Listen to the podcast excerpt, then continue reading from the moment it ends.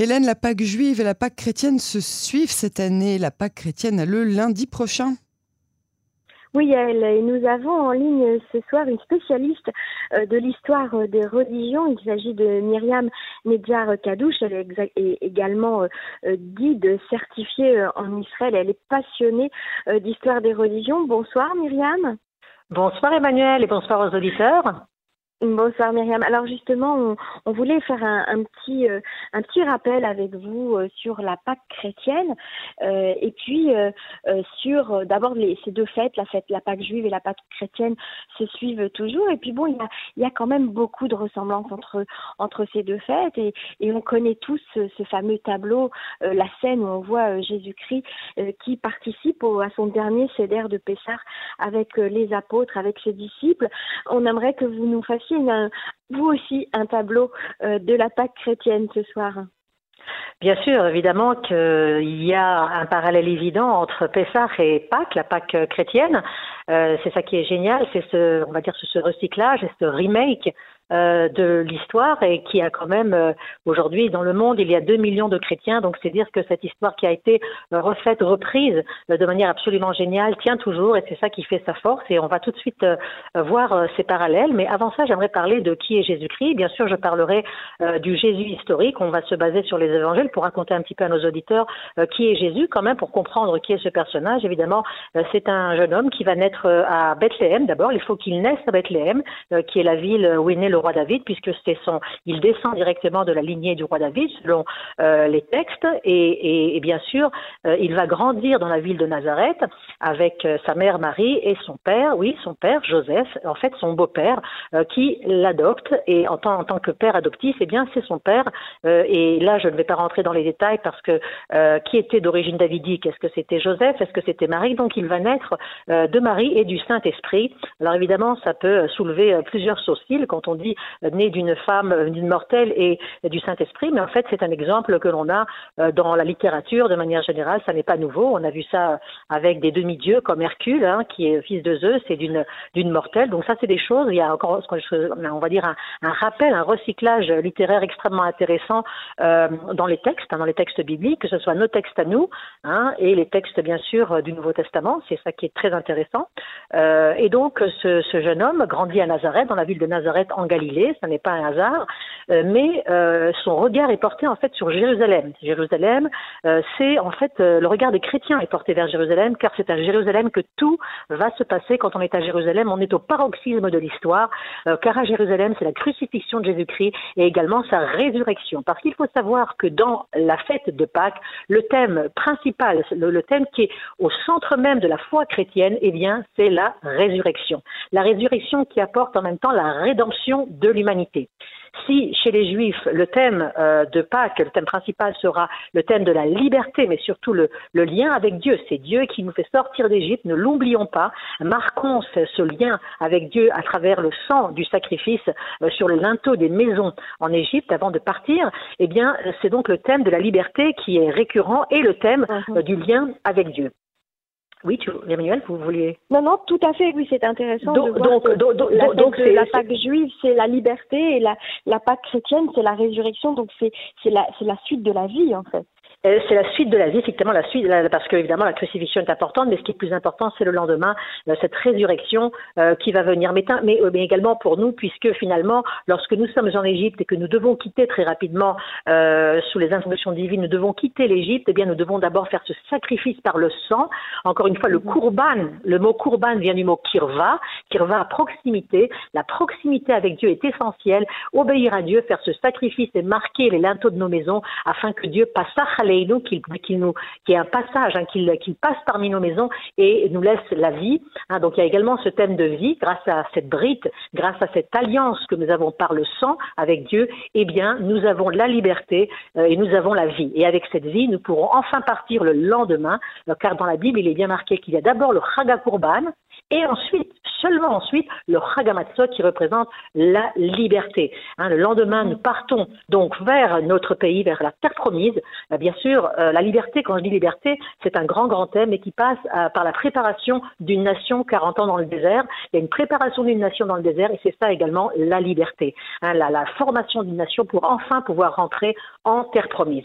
Donc il y a plusieurs thèmes qui sont autour de cette de cette bride que nous avons, de cette alliance que nous avons avec Dieu, hein, mais elle également, elle, est, elle passe par le sang, elle donc elle passe également par cette euh, évidemment le sang de Jésus. On en parlait tout de suite. Jésus qui est représenté dans le christianisme comme on va dire l'agneau Dei, si vous voulez, le agneau Dei, c'est-à-dire le sacrifice ultime en quelque sorte. Hein, donc mhm. ça c'est important de le dire. Donc Jésus va grandir pour revenir un sacrifice euh, humain. C'est un sacrifice humain. alors que dans le judaïsme, il n'y a pas de sacrifice humain du tout. Oui, mais euh, c'est parce qu'il y a un parallèle évident. Si vous voulez, les chrétiens, c'est ça qui est très intéressant dans le Nouveau Testament, a repris tous les thèmes sont dans l'Ancien Testament, sont dans la Bible. Tous les thèmes sont mhm. pris et en fait sont remaniés en quelque sorte pour, si vous voulez, je dirais faire un upgrade, si vous voulez, un upgrade de euh, de cette de cette de cette scène extraordinaire. Et euh, autre chose que je voudrais quand même signaler, la fête de Pâques, c'est la fête la plus importante chez les chrétiens. C'est vraiment la fête essentielle chez les chrétiens, plus encore que, Noël, hein, qu'on a, eu au mois de décembre. Hein, c'est la fête de Pâques qui est cette, si vous voulez, c'est que le regard de Jésus-Christ, euh, même s'il grandit et qu'il fait son travail, son ministère en Galilée, eh bien son regard est tourné vers Jérusalem. Alors, je reparlais, je, parlerai donc de Jésus qui va grandir donc à Nazareth et environ à l'âge de 30 ans, il euh, commence à faire son ministère. Ça va durer trois ans, hein, puisqu'il sera, euh, il, sera sur la croix, il sera crucifié à l'âge de 33 ans à peu près. Donc, ça va lui prendre trois ans. Encore une fois, le 3 est un chiffre typologique. Euh, et donc, il va, euh, il va donc euh, travailler, faire, ce ministère, et il va ensuite aller à Jérusalem. Bien sûr, Jérusalem, il connaît très bien cette ville, même dans sa. Alors, ce qui est intéressant, c'est que dans le Nouveau Testament, on n'a pas beaucoup de, de, de, renseignements sur sa jeunesse. On sait qu'il a, il va souvent à Jérusalem, puisque ce papy et mamie habitent à Jérusalem, donc il va souvent voir ses grands-parents. Euh, il allait, bien sûr, lors des trois euh, pèlerinages. Hein, les Juifs faisaient pèlerinage trois fois dans l'année, hein, Sukkot, Shavuot, et Pesach, et donc il allait à Jérusalem avec ses parents, bien évidemment.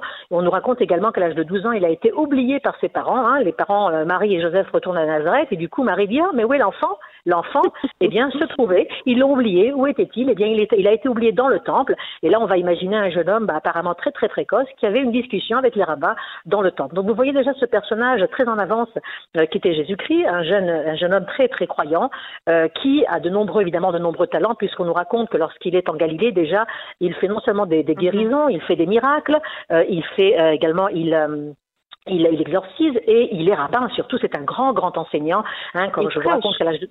Pardon Et il, prêche, bien sûr. Il, il, prêche, il enseigne. C'est surtout un enseignant. On s'adresse à lui, Rabouni, Rabouni, mon rabbin. Donc c'est un rabbin. Et euh, mhm. donc, et donc il fait cet enseignement en Galilée avant de se diriger vers Jérusalem. Et je voudrais dire que la Pâque, évidemment, même si euh, Pâque, euh, la Pâque chrétienne a lieu euh, dimanche 12 avril, donc ce dimanche-là, ce sera donc la Pâque chrétienne, très très important cette journée de lumière pour les chrétiens, mais elle commence bien avant ça. Pâque commence, eh bien, elle a commencé hier déjà. Elle a commencé hier parce qu'hier c'était un jour, une journée très très importante. Eh bien, c'était le dimanche des rameaux. C'est justement la semaine où Jésus va rentrer à Jérusalem.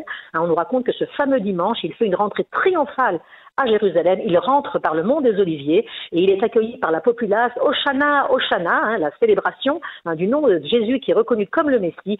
Il rentre à Jérusalem ce fameux dimanche hein, qu'on appelle, hier c'était le dimanche des rameaux. il est accueilli à Jérusalem mhm. et à partir de là, il va rester une semaine, ce qu'on appelle la semaine de la Passion. Donc on est rentré hier, Emmanuel, dans ce qu'on appelle cette semaine de la Passion, où il se passe beaucoup d'événements. Alors hier, le dimanche des rameaux, où Jésus est accueilli. Ensuite, eh bien, nous aurons, euh, nous aurons euh, le jeudi. Jeudi, on fera. Un, alors, j'ai oublié de dire que, en fait, cette, ce Pâques commence bien avant cette semaine. On va dire qu'il commence déjà avec un carême. Vous savez que 40 jours avant Pessah, encore une fois, le chiffre 40 est un chiffre typologique qui est pris de notre notre Bible, hein, le chiffre 40. Donc, 40 jours avant Pâques, il y a déjà un carême qui commence. Hein, un carême, et là, les gens se mettent évidemment à jeûner pendant 40 jours avant Pâques, donc il y a une préparation à cette crucifixion et à cette résurrection. Les chrétiens se préparent avec ce carême. Euh, si vous êtes rentré dans une église pendant la fête, pendant ce carême, vous, verrez que vous ne verrez plus de statut de, de, de Jésus-Christ. Les statues ont été retirés. Ou alors elles ont été voilées. Et vous verrez que dans les églises, pendant ce carême, tout est violet. La couleur violette est la couleur qui domine, car dans l'art chrétien, le violet est la couleur de l'angoisse, de la peine, de la douleur. Hein, le violet qui est, si vous y êtes bien attention, le violet, en fait, c'est le mélange de couleurs, c'est la couleur de la pénitence, c'est le mélange du rouge et du bleu. Le rouge, couleur de la chair, hein, car le Verbe s'est fait chair, comme nous dit les mhm. évangiles. Un Dieu, si vous voulez, l'homme n'est pas capable de voir Dieu. Hein. Ça fait très longtemps que Dieu n'apparaît plus aux yeux des hommes. Et en fait, c'est Dieu qui, qui revient en chair pour que, pour, que les, pour que les hommes soient capables de croire en lui. Hein, car l'homme est aveugle, s'il ne voit pas, il ne croit pas. Donc en fait, c'est le, le Verbe, c'est Dieu qui se fait chair en la chair de Jésus-Christ. Hein. Ça, c'est donc le thème euh, chrétien dont, je parle. Donc cette couleur rouge, couleur de la chair, hein, couleur de l'incarnation. Et le bleu, euh, ben, le violet, c'est le mélange de rouge et de bleu. Le bleu, c'est le ciel, c'est le divin, c'est le côté divin justement de Jésus-Christ. Donc à partir du moment où on a commencé le carême, tout est violet dans les églises. Les statues sont soit retirées, soit recouvertes d'un voile violet. Hein, donc on, sent vraiment la difficulté.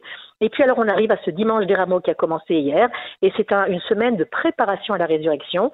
Jeudi par exemple, ce jeudi qui arrive, les chrétiens feront un festin, hein, comme le, le, repas, on va dire le repas de, de Pessard de la Seine, avec un C.